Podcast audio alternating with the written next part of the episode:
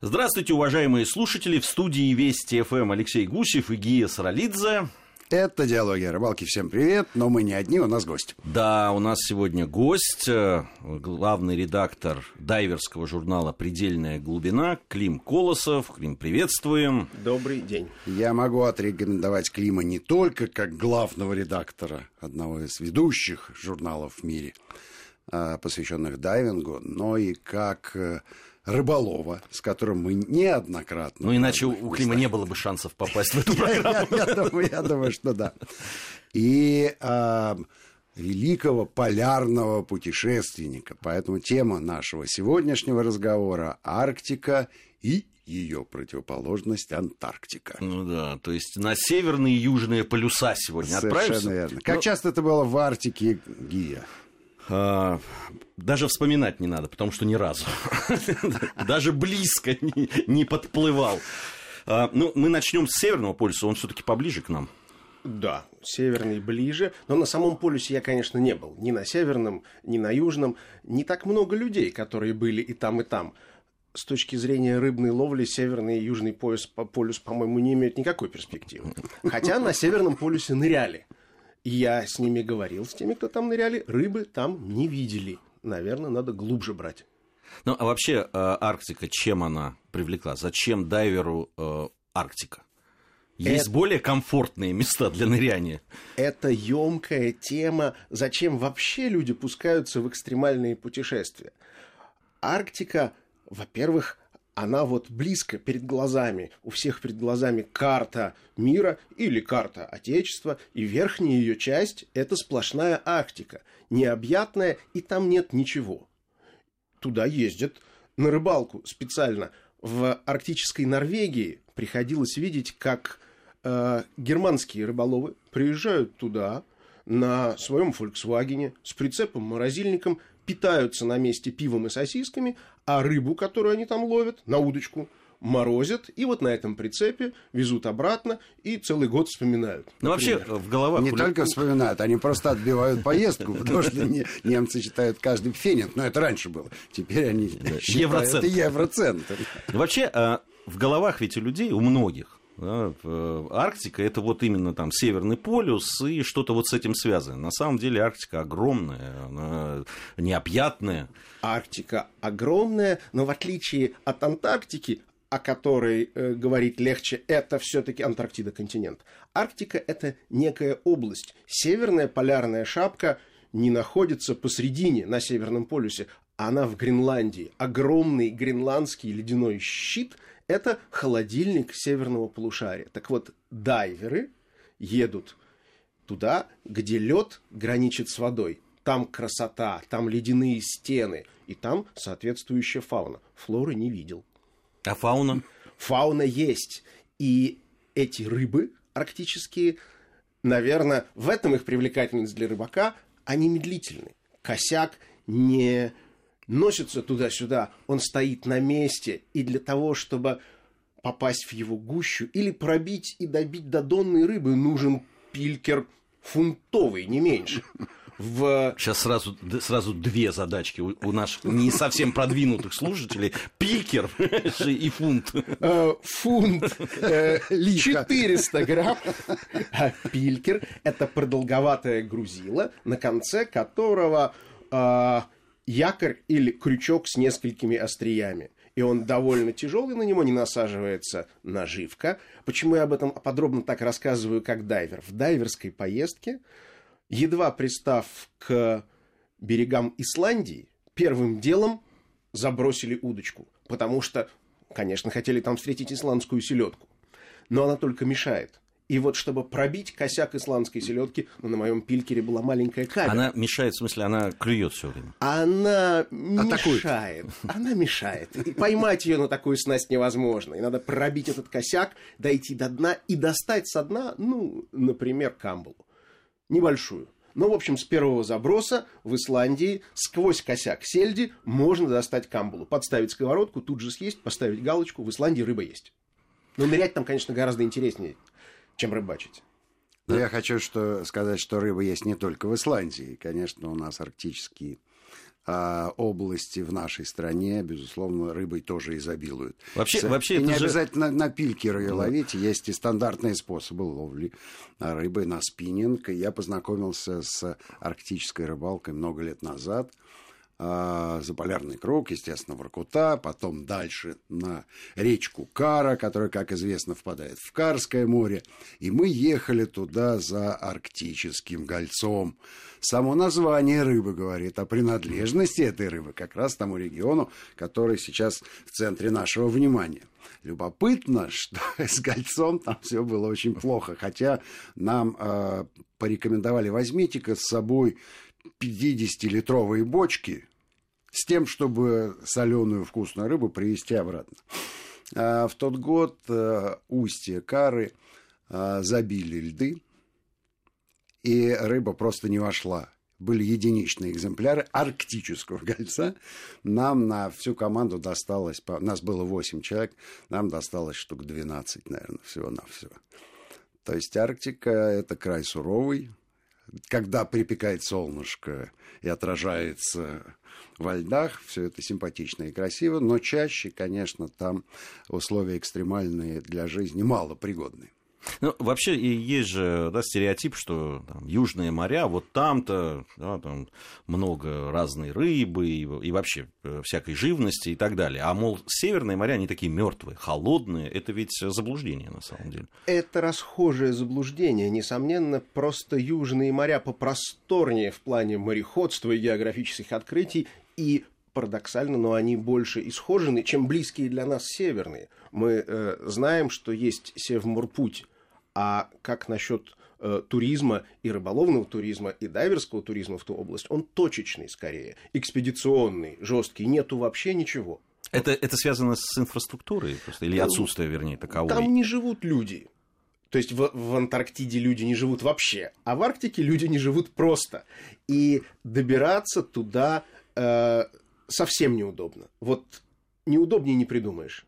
Вроде бы кажется рядом, но доехать невозможно. А потом, доехав, нужно дойти до воды, снарядиться и нырнуть. проблема последней мили. Да. Только там этих миль несколько десятков. Именно так.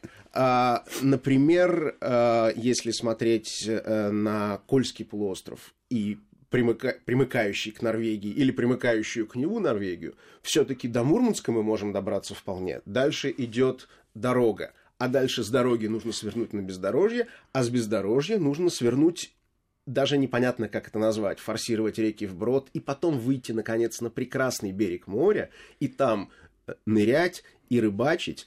И, что интересно, дайвер может с совершенно непонятного сухопутному человеку ракурса наблюдать за тем, как рыбак добывает свою добычу.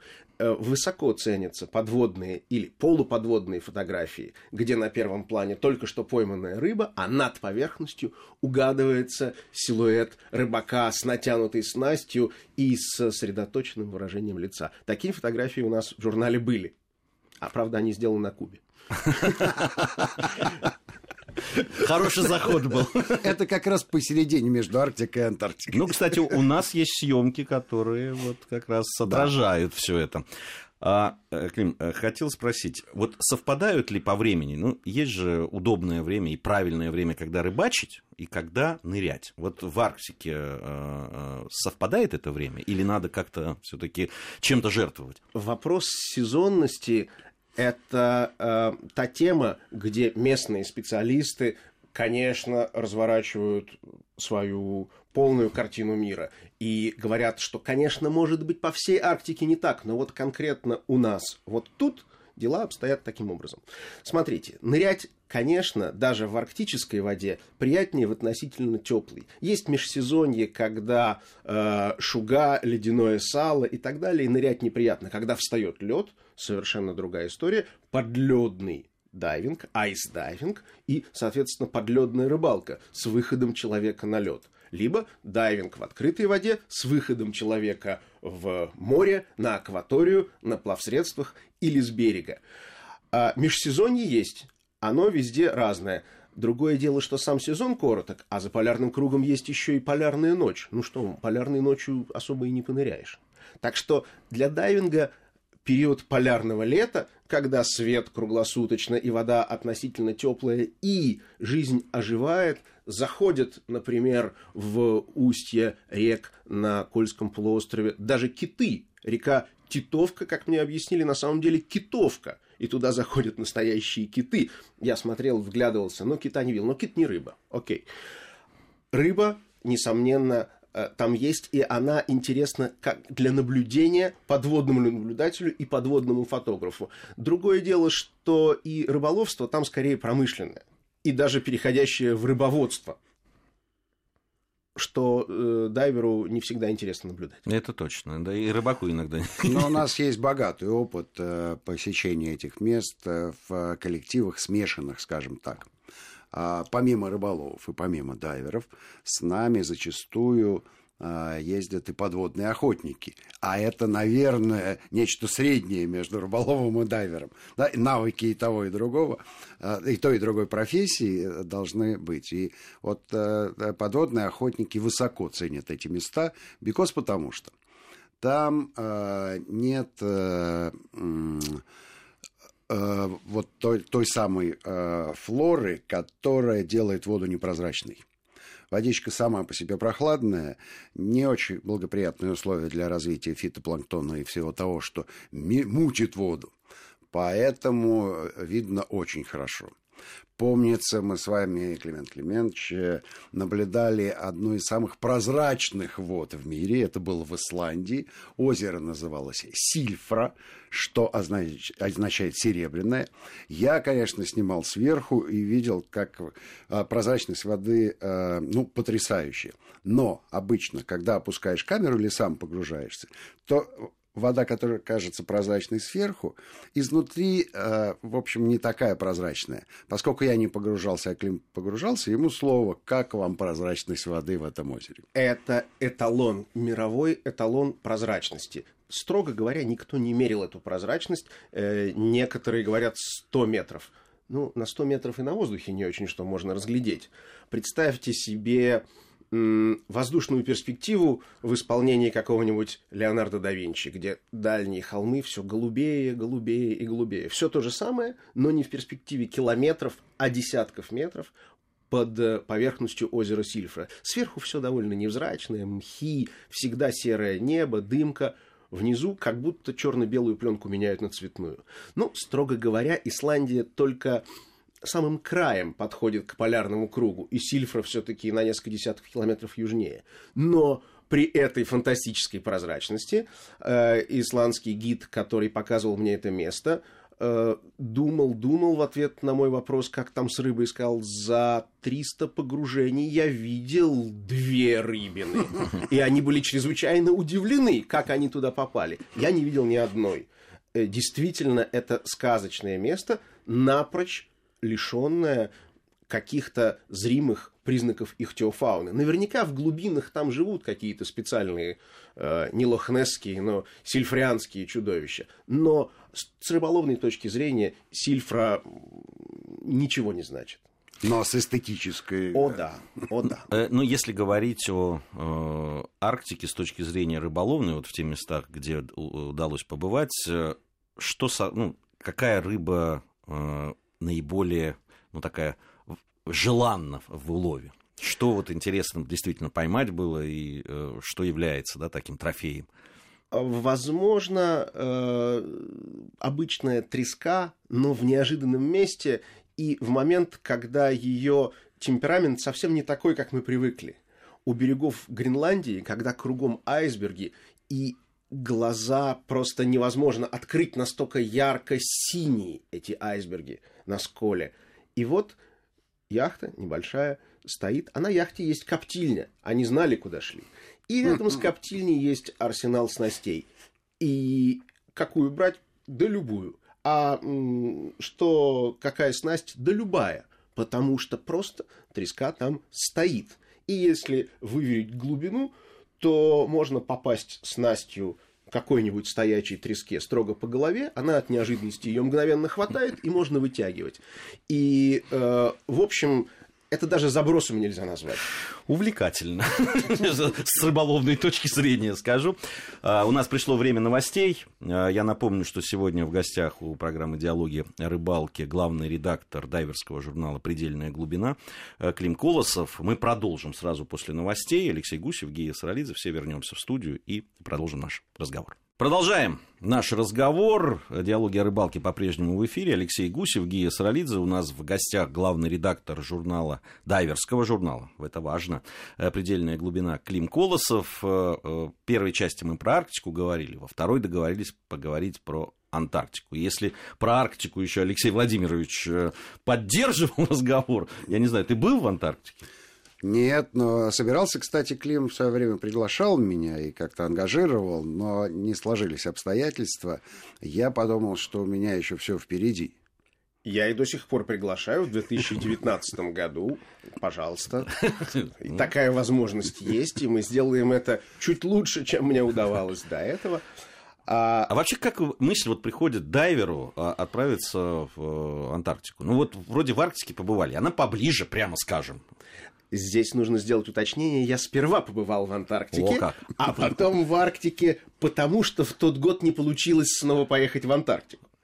А чем же так э, Антарктика привлекала больше, чем близкая и родная Арктика? Я думаю, что не смогу ответить на этот вопрос коротко. Но Антарктика Понимаете, вот э, есть э, карта мира, есть э, страны, континенты, покрашенные в разные цвета. Антарктика покрашена в белый цвет. Это белое с голубой каемочкой, и там э, ничего нет. Нет совсем ничего. Но посмотреть на то, как выглядит это ничего, эм, то есть такое белое пятно географическое воспринимается? Оно не, даже не географическое белое пятно, оно не укладывается в сознание э, обывателя, который вот живет, например, в городе, там ходит на работу, она просто не укладывается в голове. И чтобы уложить ее в голову, э, люди туда едут не только дайверы, не только фотографы, не только те, кто там работает, там работает много людей. Э, и туристы на больших круизных лайнерах едут, пересекают пролив Дрейка, страдают от морской болезни, почти трое суток идти.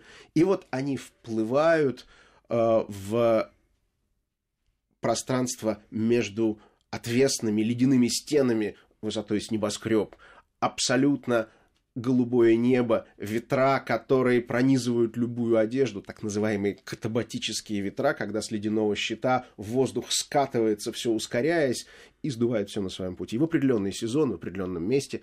И люди ездят туда проветрить чердак. Ну, а дайвер еще и немножечко искупнуться. Я вот э, э все равно, для меня недоступно. Да, вот есть Арктика.